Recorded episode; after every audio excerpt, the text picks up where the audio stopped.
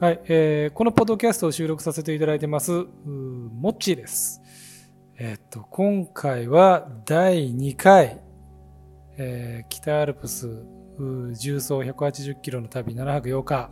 カツオさん夫妻のお模様をお送りさせていただくんですけども、あのー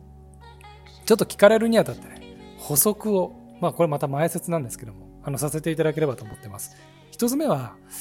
やっぱりこれ、この話、あの、僕らあの収録させていただいあの収録しにあの和夫さん宅に行った時ってあの画面でねあのその重曹の記録をね画面くりながらあの写真くりながらあのご説明をいただいてて、えーそれを聞きながら、えーまあいろいろ突っ込んだり質問したりということをさせてもらってたんですけども、えーやっぱりこれポッドキャストでそれを流すとですねその画面わからないですから、えーその風景とかね情景が全然あのー伝わらないと思うんですよね。でえっと、まあせっかくなのでこれ伝わった方がいいと思う。まあ、全然その雰囲気はね、ポッドキャスト聞いていただければもう大体わかるんですけれども、よりいい分かっていただくためにはやっぱりこの、えー、カツオさんの写真ご覧になっていただければなと思います。で、え僕ちょっと今、あの、気づいたというか、今更、あの、カツオさんのインスタグラムをもう一回振り返って見させてもらったんですけど、今回お送りさせていただく Day1 から今回は Day3 までになりますけども、えーその Day1 から Day3 の模様って写真で結構な数カツオさん上げてらっしゃいますあの僕らがほとんど見た写真と変わらない写真があの上げてらっしゃいますんでインスタグラムの方でですねそれを見ていただきながらあのこのポッドキャスト聞いていただけるとすごくよくわかると思いますすごくよくわかると思いますあのめちゃくちゃ綺麗な景色とねあとその非常に危険だった箇所とかね、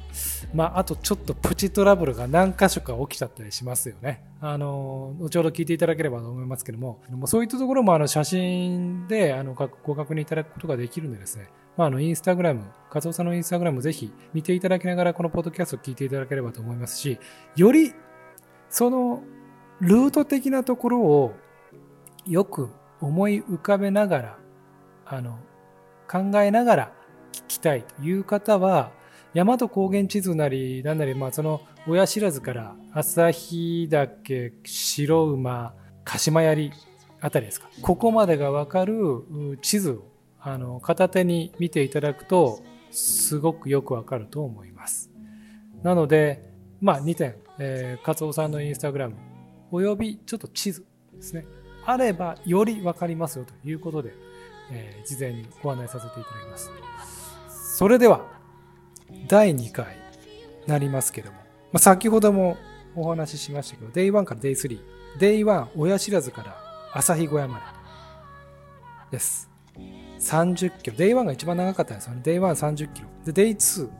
合流まで行こうとされたんですけど、ちょっとね、トラブルがあって、合流まで行けず、白馬まで。で、Day3 が、次鹿島槍のちょっと手前キレット小屋まで行かれるという、うん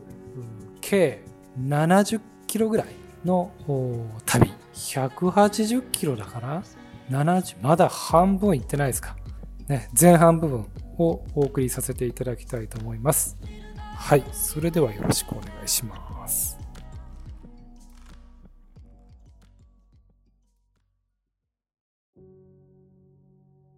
はい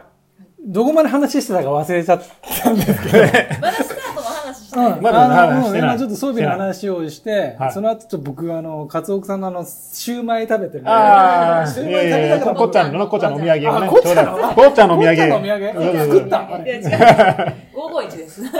551ですもうじゃあ551かな ?551。これあの、全国の人わかるかな全国の話しないからいいやかややもう新幹線でも新大阪の551も長蛇の列やから。 551って関東の人知ってるかな知ってる知ってる。あ、知って知るってる知ってる。もうちょっと551食べながら、いやー、静かにしてようと思ったんですけど、僕喋りまく ってた。喉が渇くわ、渇く わ。あ、いやいや、もういいですよ。いいですこよれいいですよけど全然あのうんうんで、どこまで喋ったか忘れちゃったんですけど、こっからじゃこっからじあ、ゃスあタート行きしままししょょううか。か。もう一回ね。行きましょう。もう一回。ちょっと地図だけ。地図をね、はい。地図がこれです手元に置きながね。ら。はいじゃあ、デイ、デイワンですね。でデイワン行きましょうか。ではちょっと山に入る前の写真もありますけど、いい全然、全然いいですね。だってこれサンダーバはーいド。サンダーバード、新大阪に行って、サンダーバードにとりあえず乗ると。大阪駅あ、大阪駅か。大阪駅でサンダーバードに。これだけでは分かんないですけど、それはやっぱ早朝、朝これ。えーっと、いや、10時ぐらいかな ?10 時ぐらい。はい。あの、まあ、前の日にちょっと、うん親知らず観光ホテルというところで一泊をして、で、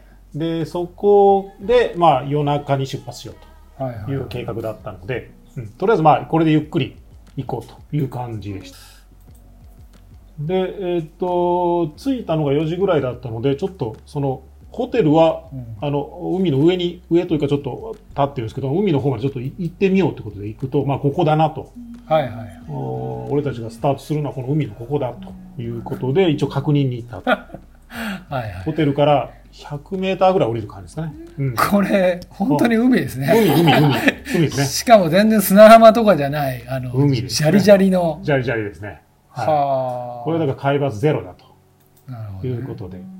で、まあ、前日、一応ちょっとあの、ね、飯だけちゃんと。今、前日のご飯映ってますけど、こここでも生中行くんだ。生中は行きますね。ここはね。生中行く。 70しばらく飲めないし、風呂も7日間入れないので、うーんまあ、ここはちょっと一応ね、まあ贅沢じゃないですけど、あの、まあ、けど山小屋と同じ料金ぐらいだね。うんさすがですね。で、一応ちょっとまあ、飯を、海鮮的な感じでね、食べて、ははい、まあ、うまかったなと。いうんうんで、これがスタートですね。スタート。おーなんかちょっとトランス的な感じトランス的な感感じじねほんまにほんまに。これやっぱりもうすごいすごいま、全くの真夜中の海に今これ海ですねタッチしてますね。うん。で、これあの、親知らずから、初日は、えーっと、朝日岳の朝日小屋というのがあるんですけど、うんうんうーんと朝日岳ねそこのすぐ横に小屋があるんですけうど、んまで行こうと。えーっとそこまでそその朝日小屋は100人しか泊まれないということであら予約がないと絶対に入れないはいはい。という小屋なんですけど、ううんんでそこのおかみさんに、まあ、一応電話してうんで、えーどこから来るんですかうんで親知らずの海から行きますって言ったら、は1日で来れないよはいは何時に出るのって言われて、で朝の3時に出ようと思いますいうん。絶対来れな いから。いやいや、まあまあ、12時間ぐらいで行く予定ですんで、まあ、3時に出たら3時ぐらいまでには着きますって言ったら、うんそんな軍隊の人じゃないと来れないから、うって言われてんもっと早く出なさいって偉い言われて、で、で、まあ、でどうしようかなと思ったけど、まあ、けど30分だけ早めて、 2 2時時半。半にこれですね、これ今、朝2時半。まあでも、なんやかんやしてたら、どうせスタートそうそうは。そう、2時 半ね。うん2時半ですね。で向こうホテルの駐車場ね。あ、でも、ほぼ格好は軍隊の人に見 える。いやいやいや。で、二等兵いにやいなやるし。。そうまあまあまあ、そうですすね。ううんん。な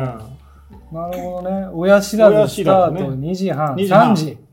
2時半ですね。あー真っ暗だ。で、とりあえずだから、ホテルから海まで降りてう、んで、海でログを入れてスタートしたと。うん、2時半。はほ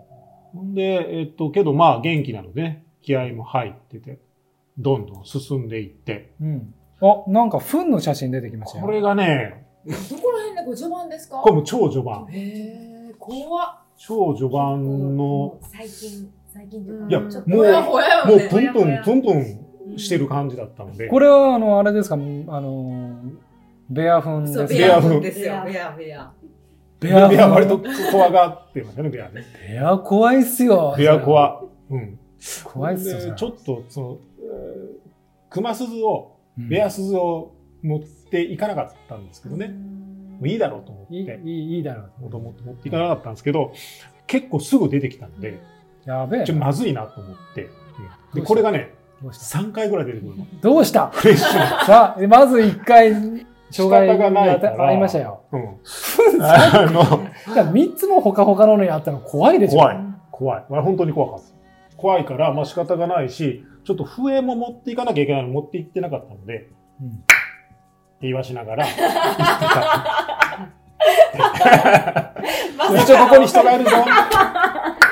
みたいな感じで言ってたの。これマジで。じゃあ、じゃあ、待て待て待て待て。今、どんな、な、なんかを叩い たとかね。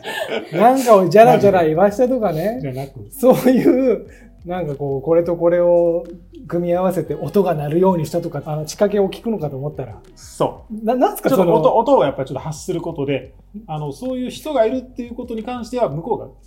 あの怖がるはわずなかのるで、けど、 今のずっと、今のずっとしてあ歩いたんですよ。え、これずっとずっと大体、たまに、たまにね。とか、あの一応、ピーピーってこれ笛吹けるんで、上吹けるんで、まあ吹いたらいい。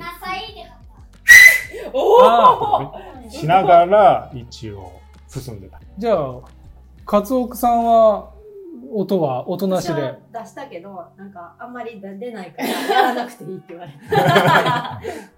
体力消耗するからしなしなくていい。しなくていいと。そうそうそう。俺が、俺が音の係になる。タンタン言うわ。言いながらうね、ん進んでいって。なんだそりゃ。まあいいやあ面白い面白いね。で、結構ほんほんまにフレッシュなかったので、結構本当に怖かった。うん、30キロなんですよ、初日が。初日が一番長くて30キロで、はいはい。確かにあの1日で行く人はほぼいない。うん。途中の避難小屋で一泊するんですけど、うん。えー、と山小屋も一軒もないので、うん途中のその水場が4個あるんですけど、うんまあ、そこの一発目で一応飲んでる感じですね。へえ。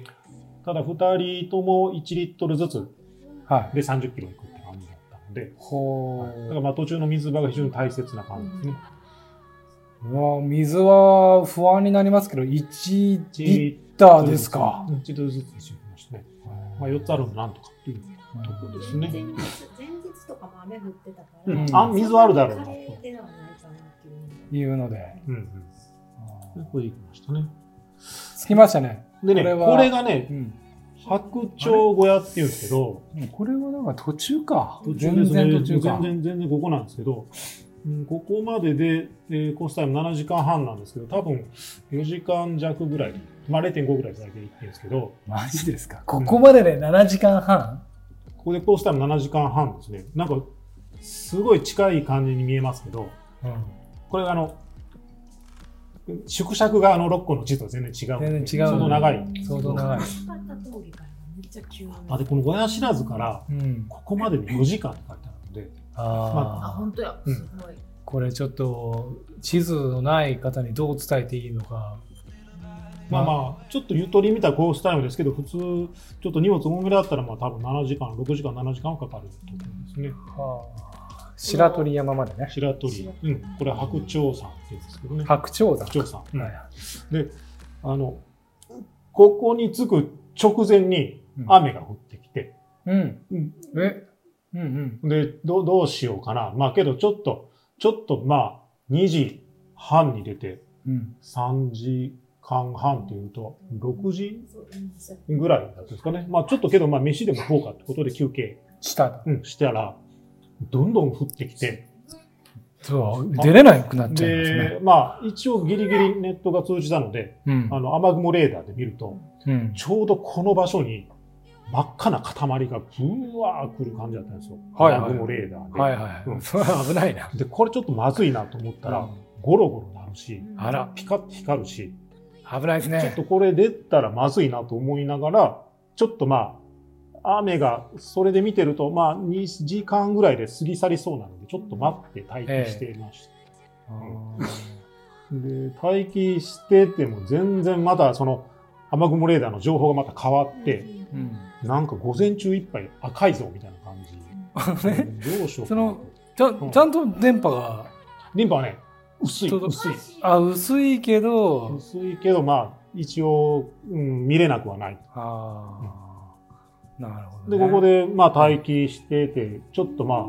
しばらく横になって寝てたら、ええあの、トレイルランナーが一人入ってきたんではいはいはい。すよ。で、聞くともうちょっと上の小屋で一泊してました、みたいな感じで、うんまあ、富山に住んでて、で、えー聞くと UTMF を出たことがあるって言って、おーほんでちょっとまあ話盛り上がりながら、なんかその話、うんちょっと後で、うんそれはまたあった的な話があった、そのそうそ方うのお話ですね。これ初日ここで会った人と最終日にまた出会う会う立山でっていう、今前、前振りの今、奇 U- 跡 UTMF ランナーですね。 UTM ランナーあはーその人と出会うんですけどここでまあ出会出会うんですね、あ。なるほどね。で、まあ、ここでけど、はいはい。なんやかんや、2時間経ってもまだ雨足がうん弱まらないし、うん。で、うん、けどあんまり遅らせると、先の小屋まで行き着かないけど、うんけど、まあ、3時間ぐらい経って、まだ降り止まないけど、うんここで行かないと、うんまあ夕方多分4時ぐらいに着かないと、うんそこのおかみさんにやっぱ怒られちゃうんで、あのおかみさんの言った通りになってしまう。なってしまうので、なんなら早くついてやろうと思っそたうの思っに。 てて、そうそう、1時ぐらいに着いたろうと思ってたのそにし、たら思ってたのに。 あなた、その、なんか、兵隊の人でもない限り、あの無、理つかない、無理だよって無理言われて無理っ、て言われて何をと思ってたのに、いや、またこれ言われた通り、あの、そう間に合わなくなっちまう。そうそう。それでタイムリミット的に逆算すると、やっぱりもう出なきゃまずいってなって、まあ雨降ってる中、もう全部レイン着込んで、はいじゃあ行くぞ。 ってことで、10時ぐらいから、9時半かなぐらいにもうじゃあ小屋をじゃあ出て行こうということで出ました。なるザザブリ。一応レインカバーもして、ほど一応全部上から下まで。初日からきついですね。初日からですよ。しかもだからここ、えっ、と、ゼロから、うん。で朝日岳が2500なんで、うん。だうかんらアップダウンもあるし、だから30キロでほぼ多分累積3000ぐらいは上がってるはずなんですね。はいはいはい。結構きついところをまあ行きましたね。はい。で、えーっと、あ、で、その次の、えーとこれも避難小屋なんですけど、まあ、これ、ここに着いたと。何酸素これ、津上山荘。津上酸素。はいえー犬が犬ヶ岳竹。犬ヶ岳。はい。で、この、この夜、この道を、えーこれやねそうですね、こうですね。これが津上新道ですね。あーまだまだ先ですね、朝日まだだ先ですけ。ね。まだ先ですね。はい。で、え、これ、うんこっちの縮尺のこれ、あれで見ても、これまんまだ真ん中でもまないじゃないだでこすこ、か。まだここですね。ほんまや。さあ、半分行ってないぐらいですね。ここ朝日岳までこのい、この犬ヶ岳で、おかみさんリミットあと何時間だねこっから、おかみさんまで、おかみさんのリミットまで何時間だったんですか ?4 時間ここつかないんじゃないですか、だから4時間。これ、全部でね、こうしたら20時間ぐらいなんですね。お仕事。うん。で、ここが多分11時半だったっけぐらい昼前ぐでら、い昼前、昼前。うん、ちょっと厳しいな。ああ、これあ、と厳しいな4時間半ぐらい。言われた通りつかない可能性が出てきましたね。そうそうそう。で、まずいなって、けど、ここに泊まるうん。どうするみたいになったけどだけれども、も、まあ聞くと、まあ体力的にはいけなくもないという活動が言ったのでう、ん。行こうと。うんうんあまーあ4時、4時半ぐらいの着くかなっていう読みで、うん怒られるかもしれないけどそう、かそれだから10スタートしてから12時間13時間で着くとすぐとい。う、はういんはいでも雨でストップしたのは結局3時間、 3時間やった3時間、ううんんあったので、うんじゃあここまたじゃあさらに進むわけですね進みますね。まあ雨の中進んでいくんですけど、うんまあここでもちょっと、とある人とすれ違うんですけど、おなんでしょうこんなあの、この雨の中をうん、我々は登っていってたら、その下りで一人女性が降りてくるんですよ。女性ね女性が若い若い、感じで。はいけどまあ、あの、ちょっと、まあ、避けて、先行ってもらった感じなんですけど、で、まあ、すれ違った後に振り向くと、あの、ファストパッキングの、はいはいはいまあ、有名なザックをし背て負た、ってて、で、靴はアルトラの、うん、まあまあそれっぽい人ですねだからね要はねあ雨なんですよ、ゴアテックじゃない。あけど、どっかで見たことあるなと思ったら、そのインスタでフォローしてるサキさんっていう人ーで、えー、はいはいその人だから、あの、いろんな、まあ、大会でも結構入賞してる人で、はいはいはえー、と実際には上高地からこの海まで3泊4日で抜ける女性なんですけどいへえー、あさっきさんちょっとわかんない、先、うん、って言うんですけど、うんうん、そそその人かなってカツオ君にまあ言ってたんですけど実際にまあその人だはいで後でまあその人がインスタ上げてるのを見てああの時すれ違いましたねっていう、はいはいはいまあ、出出会いというかね、もう本当すれ違いだけだったんですけど、まあ、そういうのがあっあってという感じですね。はい。で、こっからだからまあ、行くかどうか迷ったけども、津上山荘から進んでいそれから、まあ、その後ちょっと雨が上がり気味になりましたね。どんどん進んでどんまどんすね進んでますね。もうひたすら進むしかないですね、これね。進むしかないですね。あ休憩そうかちょいちょい入れながら。入れながら、入れながらですけど、うんここの水がむちゃくちゃ冷たくて美味しくって、あのもう氷水飲んでんじゃないかっていうぐらいの水で、そうたいっそうて書いてある。冷たい。北股の水場。そうこれちょっと、相当気に入ったんでしょうね。これ、こんなとここの地図にコメント書いてますもんね。あ5分ぐらい下るんですけどね、そこで飲んだ水が超うまかったですね。これじゃあどうやって伝えますこれ、ポッドキャスト、これは。ポッドキ ャスト、犬ヶ岳の、新潟県の次の水場先水場ですね。次の北俣のここは絶対に降りて飲むべきですね。あ、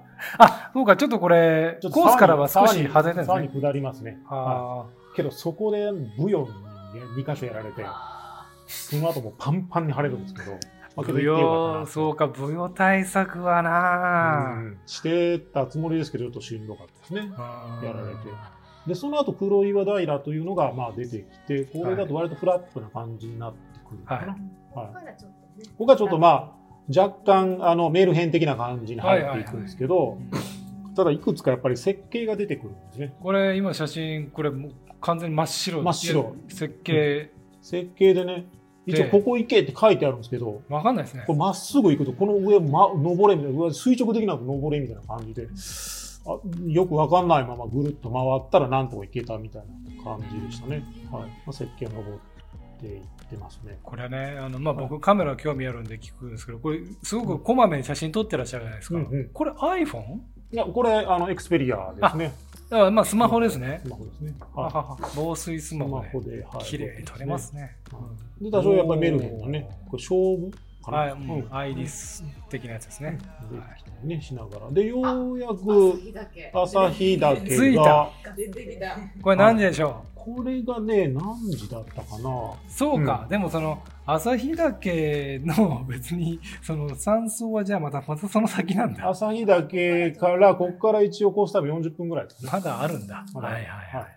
ただまあ基本下りなので、多分20分ぐらいで行ったと思うんですけど、ここで多分4時、4時前ぐらいかおな。ーじゃあまあ、いうんい、いい、いい時。ギリギリギリですねね。だだかから、ら10うん16時だから2時半にスタートして、うん。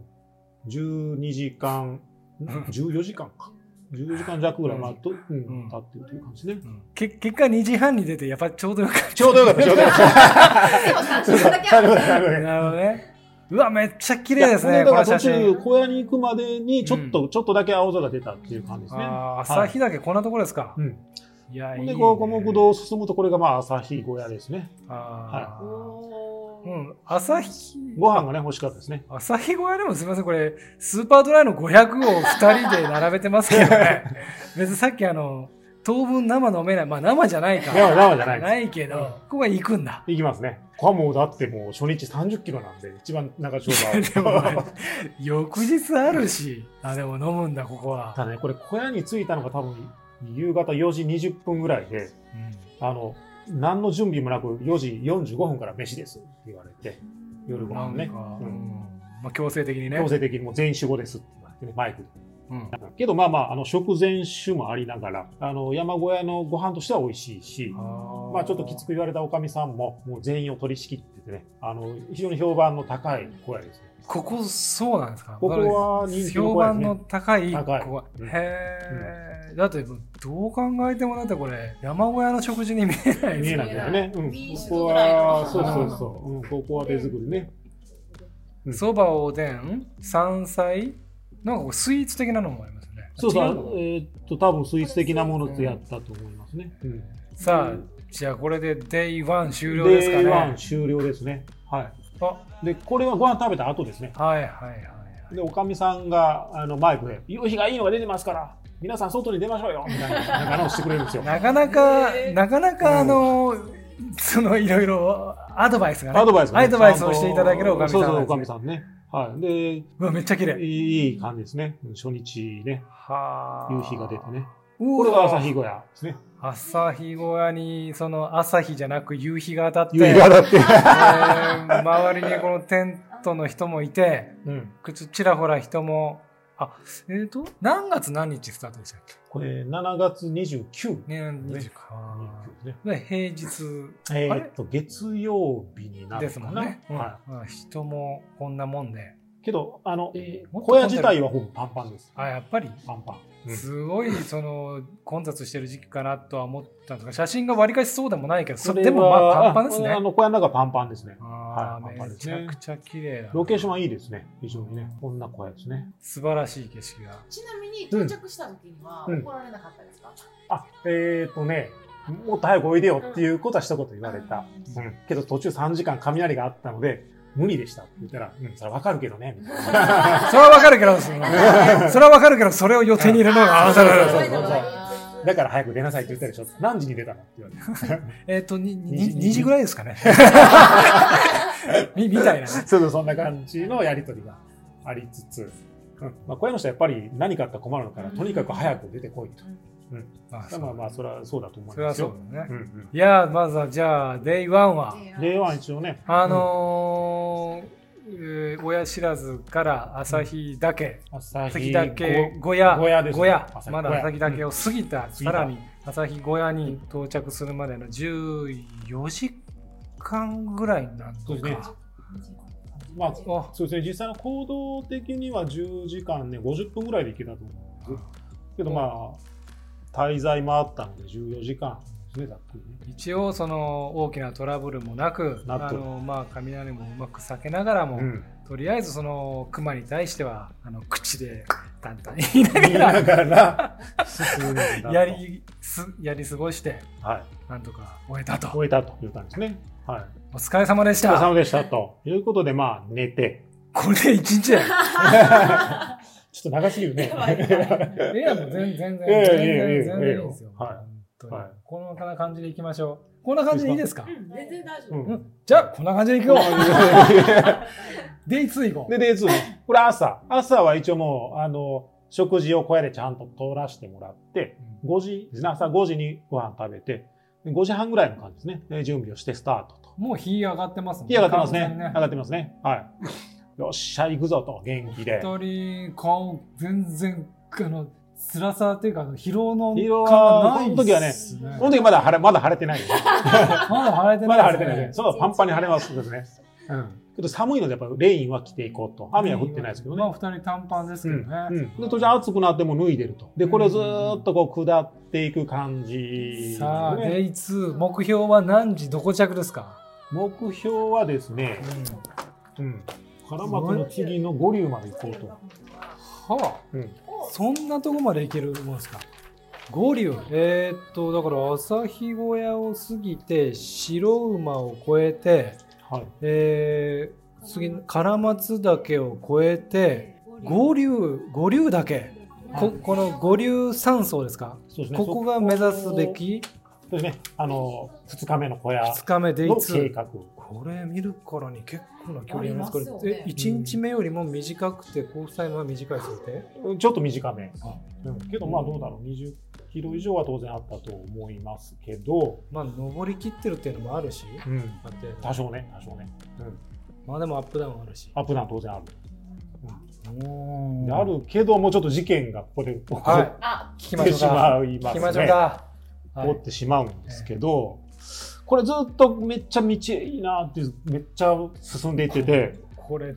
えづらいね、うんどうやって伝えようこれねここれずっと続くんですよね先までねちょっともう道が見えて綺て麗な下ってるしまだ2日目で元気だし、うんあの走れるところ走ろうみたいまあねちょっと小走りでややっぱりねな、二人ねうんあの上りは無理しちゃダメだけども、ままああ、まあまあ下りはやっぱりちょっとちゃちゃちそゃちゃちゃの長いので五竜まで行くのもほんで行こうかっていうことで結構どんどん行ってるんですよねで調子いいですよねでで結構朝食ね調子いいですよはい走りやすくておーあこれねいやこれねこれ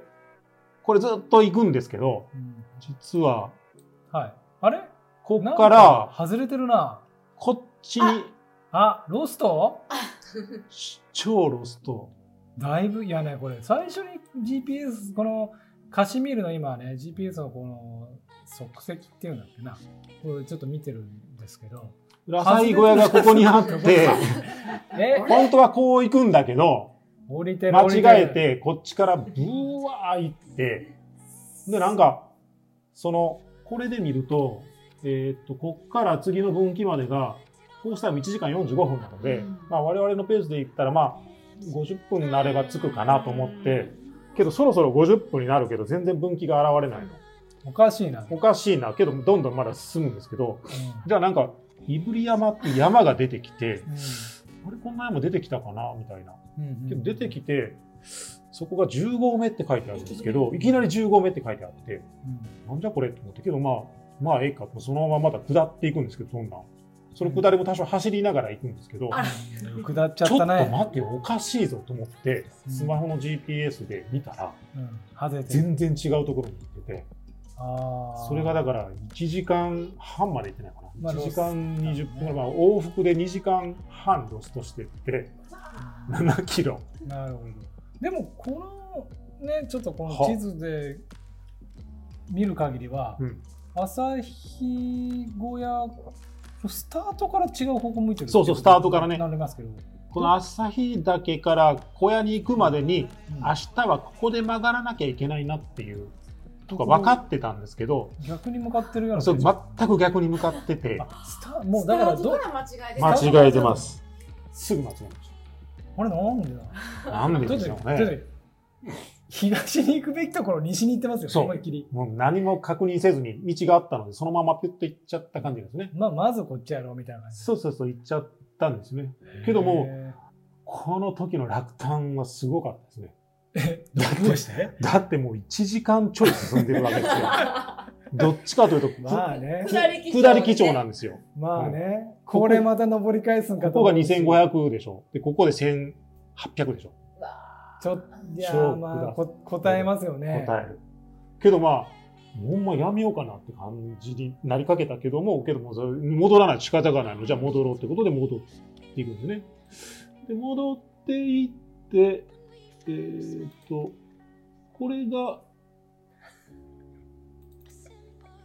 これ戻ってきたとこですね。 ーまた小屋の前通って。めっちゃ、めっちゃ万歳してる写真が出てますけど。ちょっとあの、い見やいやいや見晴らしええな、みたいなうん、でもこれで、朝日小屋にこれ戻って、グリコポーズに。グリムポーズ。ね。これがだから5時半にスタートしたのに戻ってきたら8時8に時やなってるとマジですか。だいぶ額、これ、こういう時ってね、こうなんかもう、ペアの、まあよしあしっていうかあれだと思うんですけど、この、どういう空気が流れてるの いやいやお互い間違ったからもうお互い別にどっちも責めないですから。うんいやなんかでも、いやでも心の中ではちょっと、いやいや、カツオみたいな、カツオみたいなところね。まああったかもしれないですよね夕方見た時に ここがめっちゃ見えて行くべきところは小屋の向こうやったから、うん私分からんと明日はこっちに行くのって言ったら「いや向こう」って言って聞いてたから聞いてたのに同じようにこっち行ったから「あーいや私も悪かったわ」ってなってあー、なるほど。行くところが見えてなくて、ね、あー、なるほど、なるほど。なるほどね大失敗で。す大失だ敗から夕日が沈む方向に走走行ってるわけですね。そっちの方にね行っちゃいまそしれたね西やんっていう話ですね。そうなんですよでまあ仕方がないのでうんまあ戻ってであの淡々とあのお進んでいくわけですよえー淡々とねね、もうね、仕方がない。でも五竜まではもう絶対に行けないと今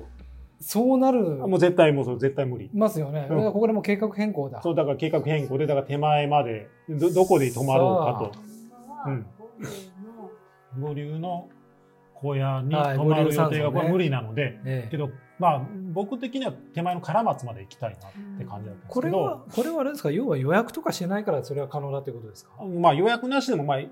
行けなくはないのでねうんで、この五竜は予約。あそうしてなかっしてなかったたしてなかそっうただとうんあーしてたのはもう初日だけ、うん、まあそういう計画変更なんかをいやでも今さらっと今ねこううん振り返ってるからそういう話してますけど、本当に落胆して楽単超マジで楽単一回集中力切れますよね切れる切れるそれでまあ持ち直したっていうかまあまあまあ仕方がないので淡ま々あと進むしかないあー進むしかないけどもう初日というか2日目からいきなり計画はあのうまくいかなくなったでという感じですそんなねこともあってとまあ、けど進むしかないので、まあ、進んでいってこれまあ日光キスゲっていうね、こうきすぎね、はい私もこの間あのー徳島のつる剣さんはい見ましたねいうんうん日日光光キキススゲゲね綺麗ですねはい綺麗ですねはいこういうのに癒されながらまあ進んうわーでい絶くわ景でけですすねねはいねえー先の白馬とかが見えてくる感じででひとまず雪倉岳というところをまあ経由するというからね雪倉ね。本当はもっと早く通過するはずだった雪倉だけそうど。そうそうそうそう、ね雪倉を通過して雪倉の避難小屋があって、えーまあ、チングルマも綺麗に咲いてたりしながら、いいなぁ。これはコマクサっていうねねこれはあの高山植物の、まあ、女王って言われる女王やつねですね小マクサ。コマクサこれがこういっぱい咲いててピンクに染まってる感じうわなーん素ですね、敵。うん、素敵ですね。これだけを撮るために行くカメラマンの人がねたくさんいてたりするんですけどね、まあ、これがこう満開だったという状況ですねでこれがあのえーっ、とます寿司マス寿司。これがだから朝日小屋で凍った状態でもらえるあけー、どもらえるんですか。もらへーもらえるとまあ買うん買うんですけどね、うん、凍ったの買っといて買溶っとけいてた頃に食食べべれるるという溶感けじでないよって言われうる。んうんこれまあ前の日に買って基本前の日に買うんですけど、うんうん、なんかちょっとどうしようかと朝買ったらうん。おかみさんに「もう溶けないよ」って言われたおかまあ、出まましたね。あけど一応おかみさんちょいちょいおかみさんちょっと出てアドバイス、アドバイス。アドバイスねですよはい。そうっすかけどすっかり溶けてくれてて食べてるとちょっと美味しかったという感じですね、うんへはいーうわ、絶景です絶ね。景ですねあはーい天気が良くなってきたという感じですねまさにこう、白馬に近づいてき近づいてきたた感絵じですね、これ近づいね。てきた感じですねはいでようやく、えーまあ白馬の小屋に着くんですけど、これが白こ馬こはなん大ですけどねきいですもんね。ただ本当はここまで進みたかったんですよ、うん私的にうん白馬に着くまでにうん。私の体調がなんか悪くなってあ、きて熱出たって言ってたやつ熱が出ててうん。いや熱が出てるって気づかないけども、うん。えー、と体がね上りで動かなくなってきてうん。なんかめまいがしてきてうん。でその時にブヨに刺された太ももがパンパンに腫れ上がってて結局ブヨだったんですブヨわかんない、うん、けどなんかえ、どのあたりって言いました太もも太もも。のこの辺に筋肉がもう一個ついてるんじゃないかぐらいバッコーン腫れてて裏側と、それ、まあ、その関係がよくわかんないんですけどでけどまあこの白馬の後に帰らずっていうちょっと危険な箇所があるんですけど、はいはい。マークありますうんね。うん。これを過ぎてから松まで行くのはちょっと、まあ、難しいかなと思って、前のここもやってる。もう天狗散歩もそこやってないので。計画山小屋がありますけどね3つ手前になってしまうんですね。ここでもう今日は、これはもうもう仕方がないということで、もう、はいうんこれ計画変更して。無理してもらうということで、はい、ただここにあの白馬うん。の診療所っていうのがあって、はいはいはい、今写真でねこう看板写してありますけど白馬だけ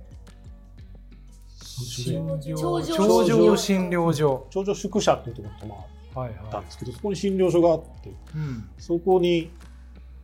行って、うんあこれはどこだろうあこれは山頂のあれか、そう写真ですね。山頂の写白真です馬ねの山頂ですね山頂ですね。は、はいで、ここに行くと、ちゃんと診療所があって、いはいで、いわゆる昭和大学の大学生たちが、この時期だけボランティアでなんかあやってくれてるのがあるんですーね。ありがたいですねありがたい、ありがたい、あありりががたたいい。うんで、行くと、あの、もう女子大生の女の子が、うんうんなんか、問診してくれて、はいどはどんな状況ですかみたいな。いや、ここが腫れてて、とかって言って、いはいで、けど、体温も測ってくださいって言われるから、うん体温なんか測っても、ここが腫れてるって言ってるのわしに、が意味ねえよ、みたいなこと言ってたんですけど、測ってみたら37度2分で、あれあれと思って。で、まあ、けど、なんか、あの、お薬と、うんえー、と塗り薬と両方無料でくれて飲み薬も飲み薬もはくれた、うん、1日分だけうんで塗り薬を塗るとうん翌日にはだいぶ引いてこれを実は大きかったです大きかっねた大きかったこれすごい助かっそれ腫れたままそのまま行ってたらこれたしんどいしんどい今なんかケンさんがケンさんが前に腫れてます象みたいな足になってるねで昨日走ってうん体調悪いってうん それは黄色の海が出てるそうみでたいなすうわこれ助かって本当助かってなるほうんどこうなんかそのアレルギー反応的なのがあるーんいやあるんでしょでしょうきっね、と普段だったらあんまり腫れないとかなんか体調が優れないと時ね。はすごく反応するとか、この距離を踏んでるからうん、こそかもしうれないこでんすそちょかねっと疲れが出たんでしょう、きっとこれね。でもなんか不幸中ななんていうか偶然にしてはすごいうまくいってますうねまくちいってるょうどそのとそんな時にしだってその先診療所はさすがにないでしょえっ、と、うん。ないでしょうしないですね。うん。でしかもそのね体温ねうん測ってって言われてもいや自分としてはえみたいなそうそうそう。はいうんはいみたいなそうそう。まあ、お医者さんの勉強というか、なんかこうね、はい、なんかそういうのをするみたいな感じで。うんまあ言われるがままにちょっと測ってみたらえ37度みたいな そうそうそう自分も気づいて 気ないづいてない。熱あるじゃんみたいなそう。やっぱり、やっぱりちょっとめまいもしてたので、ちょっとやっぱりうん良くなかったのかなと思って、ここで打ち切ってよかった。けどまあ2時ぐらいだったので、行こうと思えば行けなくもなかったんですけど、うんこの後多分雨がざーっと相当降ってきて、うんまあ、危険な箇所も次あるし、行かなくてよかったな的な感じで結した果ね往。来結果オーライ。結果オーライですね。うん。まだ飯ないでしょ。うんまあご飯今ご飯の写真写ってますけどはい。まあ小さくはなったけどやっぱり3号館出てますこれねねこれね、めっちゃうまいの。これあのさっきの朝日岳の食事に比べたらだいぶしちょっこれとあれに見えますけど、バイキングなので、はい好きなだけ取っていいってことなんですけど、うん、山の上でバイキング、バイキンうグ。わ贅沢これまあ白馬のこうやって2つあるんですけど、うんあのもう1個の白馬山荘の方が、ちょっとレストランみたいなのがああって、ー綺麗で、そうなんでだ結構いいんですけど、うんみんなそっちに流れるので、うんうんで我々はちょっと、まあ、こっちは1回、うん泊まったことがあるので、その下の方の宿舎っていうところ、ちょっと地味なんですけど、うんうん泊まったんですけど、4人ぐらい寝れるスペースを2人で使ってくださいみたいな感じで、荷物もバーン出せるし、うんすごい良かったですね、逆に。うん、で、診療所もなるあほったし。どご飯もね、こう結構味付けがね、す素晴らしかったですね。なるほど、いやじゃあ結果オーライ結果オーライ。往来結果オーライのデイ2ただし、そうねまあロストもあったしあのそうそう晴れ足は晴れるしで、晴れるしで、まあ、ここでも仕方がないなうと。ん、けど、大幅に計画は。単単純だいだいぶ手前ですねだいこぶ手前れね三つ五竜岳まで行こうとしてたんですもんね、小屋3つ手前になったので、うんだいぶありますねちょっと、だから6日で行こうと思ってたのはがい、ちょっと1日プラスなるなと思いながら。この日は終えたと多いだと。で、これがまあ朝ごはんですね。じゃあこれデイ3ですねレース次ではすね、レース3。いやー、いここからデイ3。デイ3は、えー白馬岳のその山荘から、じゃあこれ計画修正して、まあ、だいまあ行けるとこまでっていうことなんでしょうけど、キレット小屋ですね。キレット小屋だから、2日目、デイ2の目標だった五竜山荘よりもちょっと一つ先の、 1個先キですレね。ット、鹿島槍の手前のキレット小屋。そうですね。行けたらいい行けたら、ここかここまで行きたいというね。その先どこだうん、冷たい池小屋の次が種池小屋なんですけど、うーんいただったんですけど、あのここってこんなに小屋あるんですね。結構あ、まあ結構、うんうん、ありますね。はい。じゃあ、デイデイススリーリーデイスリーどうなるか進んでいくといき、なりこれまたさらに西西に行ったりとかしない次はもうかまだなありり、ますけどかなり見て、あ、見たもう見た見た。やっぱり。ここで間違えるちとょは。うんちょうど同じようにこれ西に東に。 そうそうそうそう。分岐のところは必ず見るようにしたね。見た。やっぱ学びましたね。見ましたね。ひげもやや伸びてます伸ね。びてきてますね。伸びてきてますね。はい。で、ここから、えーっと、まあ、進んでいくんですが、まあ、天気がちょっとあんまり、まあ、よろしくはなく、真っ白真っです白でね。すね。真っ白です真ねっ。白な中進んでいきますね。はいうん風がきつかったですね。うん、で、これは、あの、お天狗山荘っていう、今ちょっとやってないところですね。建て替えてます。うん、ただ、パンとか、そういうのは変えた感じですね。はい。でその後、いよいよこの、これで帰らずの剣と読むんですけど、帰らずの剣。はい、ここが、まあ、私も初めてやったんですけど、そうですね。まあ、そこがちょっと、まあ、あの危ないと。危ないかなと。あ当然ヘルメットを装着と。これはじゃあそうですね、削り前ですか。いやいやいいやいや削り、 削り後でしたっけや削り後、削り後。削り後でしたっ削りけ後ですねあ。もう家で削っていったもちろん、もちろん。ろん。向こうで火つけてやらないですかなんらねか合わへん、合わへん な。削ったんかな。でね。うんえーこれより帰らず方面から松までのコースタイムは4時間半から5時間ですと。体力力に自信のない方は、11時以降の帰らず方面の行動はご遠慮くださいとね。これはだからですね。縦看板があって縦看板ね注意を促して注意を促しますねっていうやつですね、はいですね大体5時間ぐらいかかりますよっていう感じなんですけど。あの危険箇所だからもう相当スピードが落ちると、落ちますね。ここはだから短縮0.5は絶対無理っていう感じね。だから今回の一番のその、まあ、革新ポイントというか、うんうん私はまだね、経験があるんですけど、こっちが家族がやっぱりはいはクライミングとか全然そのやったことがないので、今いけるかなというちょっと心配がありながら、い、うん、まあ通過だったんですけどね。これね勝奥さんの写真このなんかいかにも危なそうなとこ今歩いてらっしゃるんですけど靴シューズは旦那さん勝夫さんはほほかじゃないですかこれカツオカイノベートのゴアテックスですね。か勝奥薄めと ちょ、ちょっと薄め。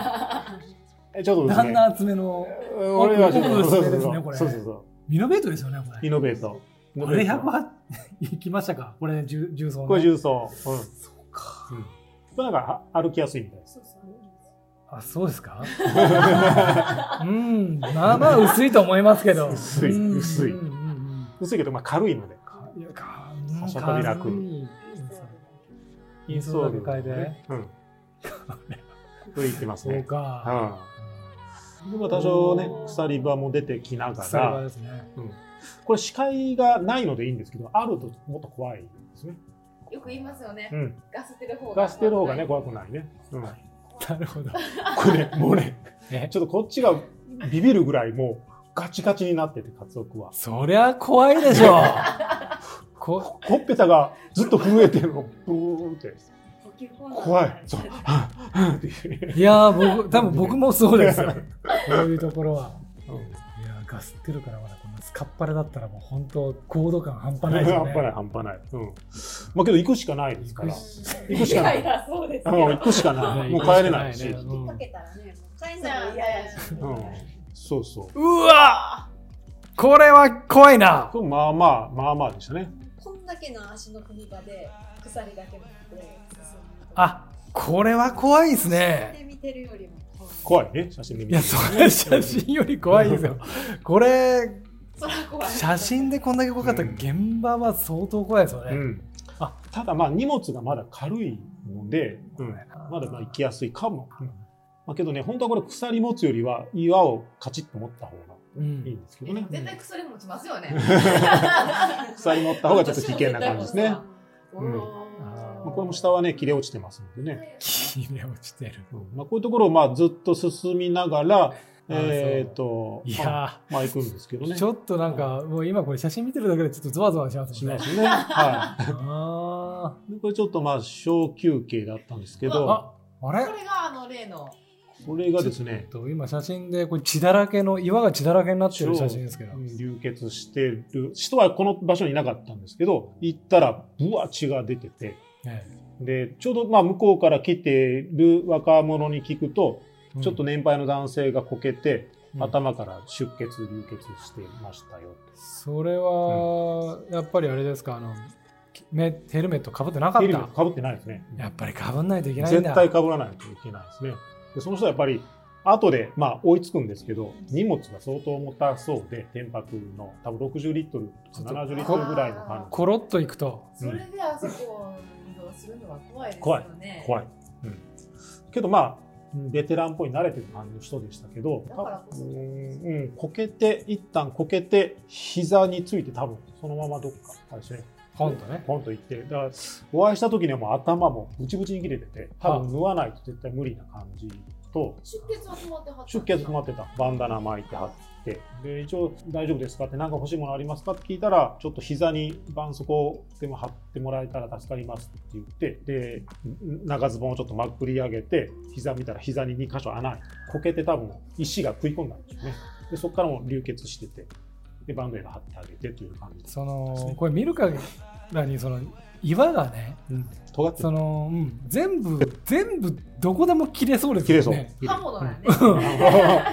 これ、うんこれは怖いですねだからまあそこにヘルメットなしであの重量でよく行ったなって感じでしたけどね、ううんんここもここ外れたらもう落ちてるからそうそうそうあれーここでよかったっていう。これ、ここで、ここでこけてよかった。ここれ、もうちょっといったら、もう下、完全に真っ逆さま的な感じでしたね。あそうですか、ということが、まあ、ありながらね。うんちょっと怖いなとや思ーって。ちょっとだからこういう気が引き締まりますよ右ね。足引き締まる気をつけね。ようってなりんますうね。なるなるおで、これが腹筋2歩。2歩まで行くと、2歩を超えると、うん、一と二の間が1と2の間が一番怖くて、2歩を超えるとちょっとマシになるのかな。ーはい今これだからそうかから松岳手前いのい、ですね。えー、一方二方三方とあるわけですか。帰らず、帰らず。の剣うん、でこれで二方ってことはほぼ真ん中あたり。そうですね。うん、それを超えるとちょっとマシになってきて、これねようやくまあ普通の道にあ入ってきて、加藤君も一安心。やっと体だってちょっとやっと終ようわっやたくみたい ね、ようやく力入りますでしょ体体中に。ね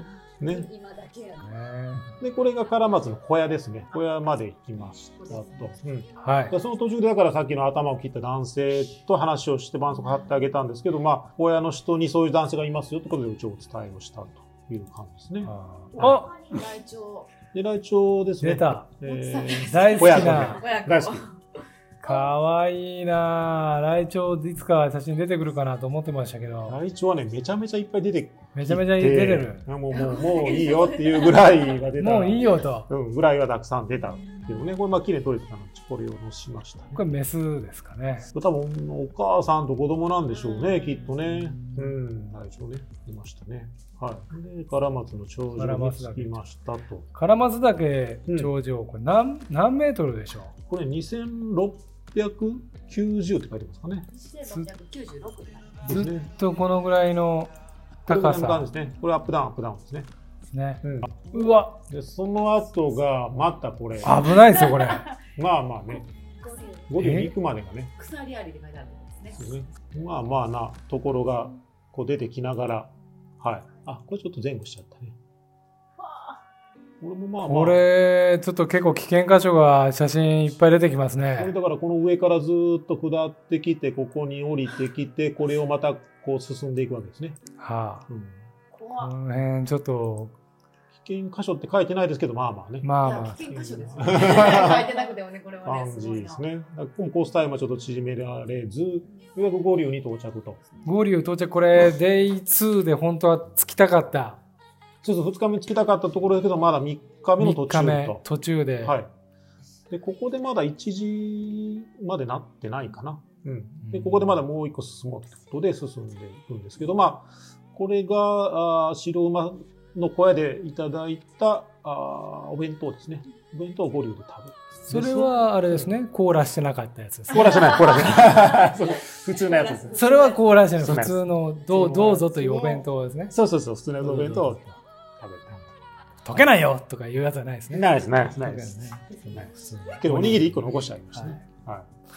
鹿島槍手前こっちまで手前ですね。ははいい。五竜と鹿島槍の間、これですね。はい。うんこんな状況になりながら、まあけどね、綺麗ですね綺うん、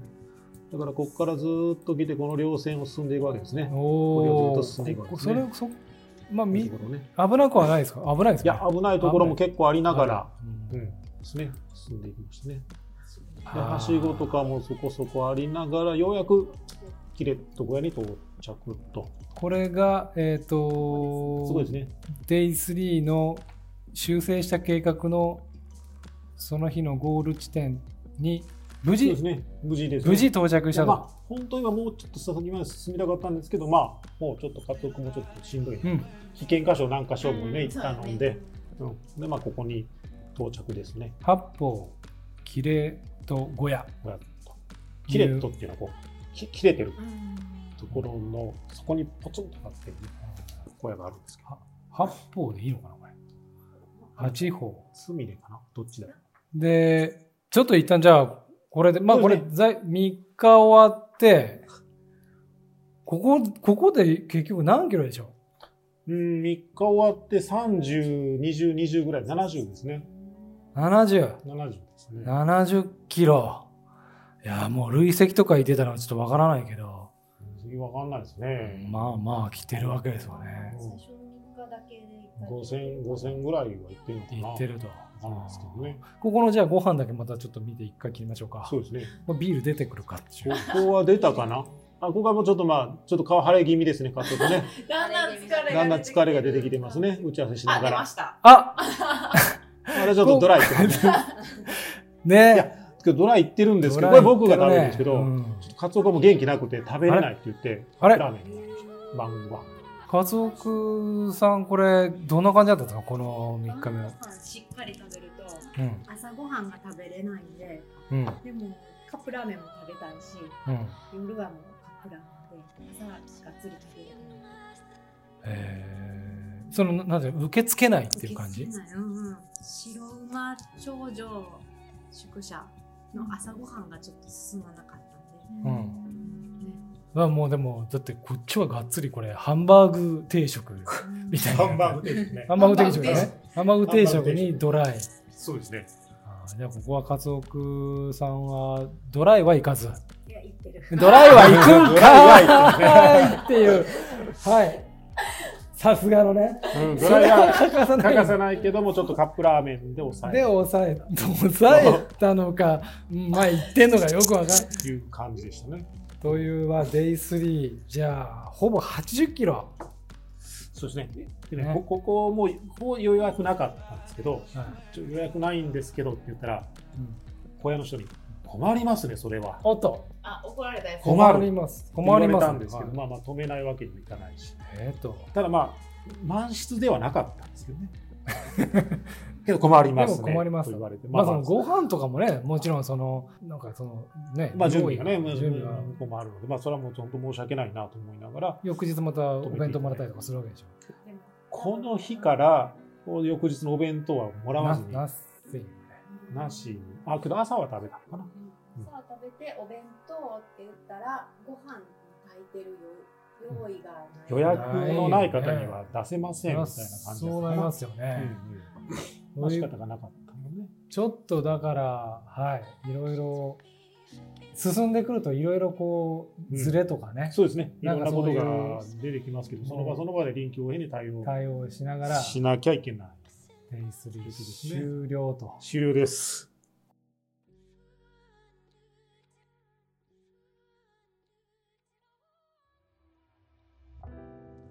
えーこのポッドキャストを収録させていただいてます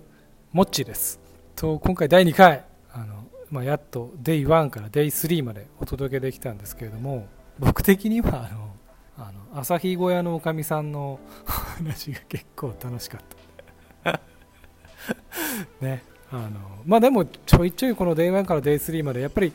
そう簡単に思った通り行かれてるわけじゃなくって、まあ、トラブルいろいろありながらもあのカツオさんカツオクさんが、えーいろいろ対処されながらの進まれたっていうのがすごくよく分かったかなというふうに思いますはいじゃあ次第3回また Day4 以降はですねまたお届けできればと思ってますんで、えー次回もお楽しみにしていただければなというふうに思いますで、えーあとこれ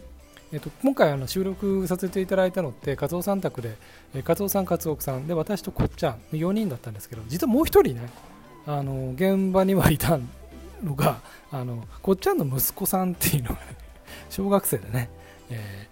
ーいいてたんですよね。だからたまにね、声入ってますね、これね。あの すごいね。隣でずっとあのマリオカートやってたんでね。マリオカートをやりながらクリアしたらすごいあの歓喜の歓喜の声を上げるっていうのをあのまあまあクリアしたよみたいなのがねあの 歓喜の声が実は何回も入っててうんまあそれその度にカットしてるんですけど カットはしてるんですけどもあのそれなりにちょっと後ろであのなんだろう気配がすごいすると思います、はい、でもそこももうちょっとはいあの臨場感ということでご了承いただければなというふうに思いますこっちゃんコームスの声っていうねそういうあの背景背景音です環境音ですこれははいよろしくお願いします、はい、まあまあそんなことも含めてね、まあ、我々のその、まあ、できる限りの、えー収録環境これでも整えながら、えー